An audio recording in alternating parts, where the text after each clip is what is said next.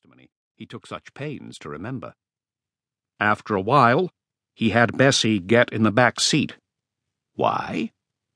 I guess he was jealous of Mullins. Did he have any reason to be more jealous of Mullins than of the others? I don't know. What happened when the car got past the airport? We pulled over. For what reason? The witness studied the ceiling at even greater length, hesitated, finally said, with a quick glance at Ward, who was staring at him, Because Bessie refused to go any farther. He seemed to be saying, I'm sorry, but it's the truth, and I swore to tell the whole truth. Bessie didn't want to continue on to Nogales. No, sir. Why not? I don't know. What happened when you pulled over like that? There was the expression again, which had to be service lingo. Latrine duty. Bessie went off on her own? The wait was even longer than the previous times, and his gaze stayed fixed on the ceiling. What I do remember is that when she came back, she was with Ward. Bessie came back? Yes, sir. She got in the car again? Yes, the car made a U turn and took the highway back to Tucson. At what moment did Bessie leave the car? At the second stop, right after the U turn, Bessie told Ward she wanted to talk to him. She was in the back, next to you. Yes. Sergeant Ward stopped the car. They both got out. In which direction did they go? Over towards the railway tracks. Were they gone a long time? Sergeant Ward returned after twenty, twenty-five minutes.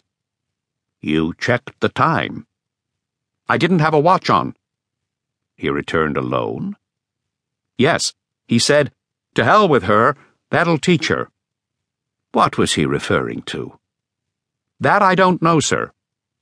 You found it perfectly natural to return to town and abandon a woman in the desert? O'Neill did not reply. What did you talk about along the way? We didn't talk. Had you brought along anything to drink? Was there a bottle in the car? I don't remember. When Ward dropped you off in town, across from the bus station, did he tell you he was going back to look for Bessie? No, he didn't say anything. You weren't surprised that he didn't drive you back to the base? I never thought about it. What did you do then, you and Corporal Van Fleet and Wo Lee? We took a taxi. What did you talk about then? Nothing. Who had decided to take the taxi? I don't know, sir. How long was it between the moment when Ward and Mullins left you and when you took the taxi? Three minutes, maybe? More like two. They really were stubborn children who obviously had something to hide, yet refused to give anything away. But why go about the interrogation in that fashion anyway? Maigret squirmed on his seat. He all but raised his hand to ask a question as if he too were still a schoolboy. Suddenly spotting Harry Cole in the doorway, he blushed. How long had Cole been watching him with that satisfied smile? From the door, his colleague made signs meaning, I suppose you'd prefer to stay. And in a little while he went quietly away, leaving Maigret to his new passion.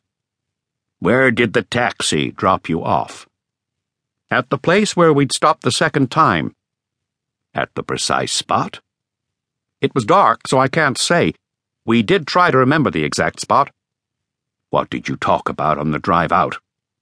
We didn't talk. And you sent the taxi away? How did you plan on getting back to town and then out to the base? By hitchhiking. What time was it? Around 3:30. You didn't see Ward's car anywhere, you Never saw either him or Dan Mullins? No, sir. O'Neill avoided looking at Ward, whose gaze never left him, and when their eyes did meet, the witness seemed to apologize, like a man obliged to do his duty. What did the three of you do once you got out of the taxi? We went in the direction of Nogales, then came back towards Tucson, walking beside the railway tracks. It never occurred to you to search for her on the other side of the highway? No, sir. Why not? I don't know.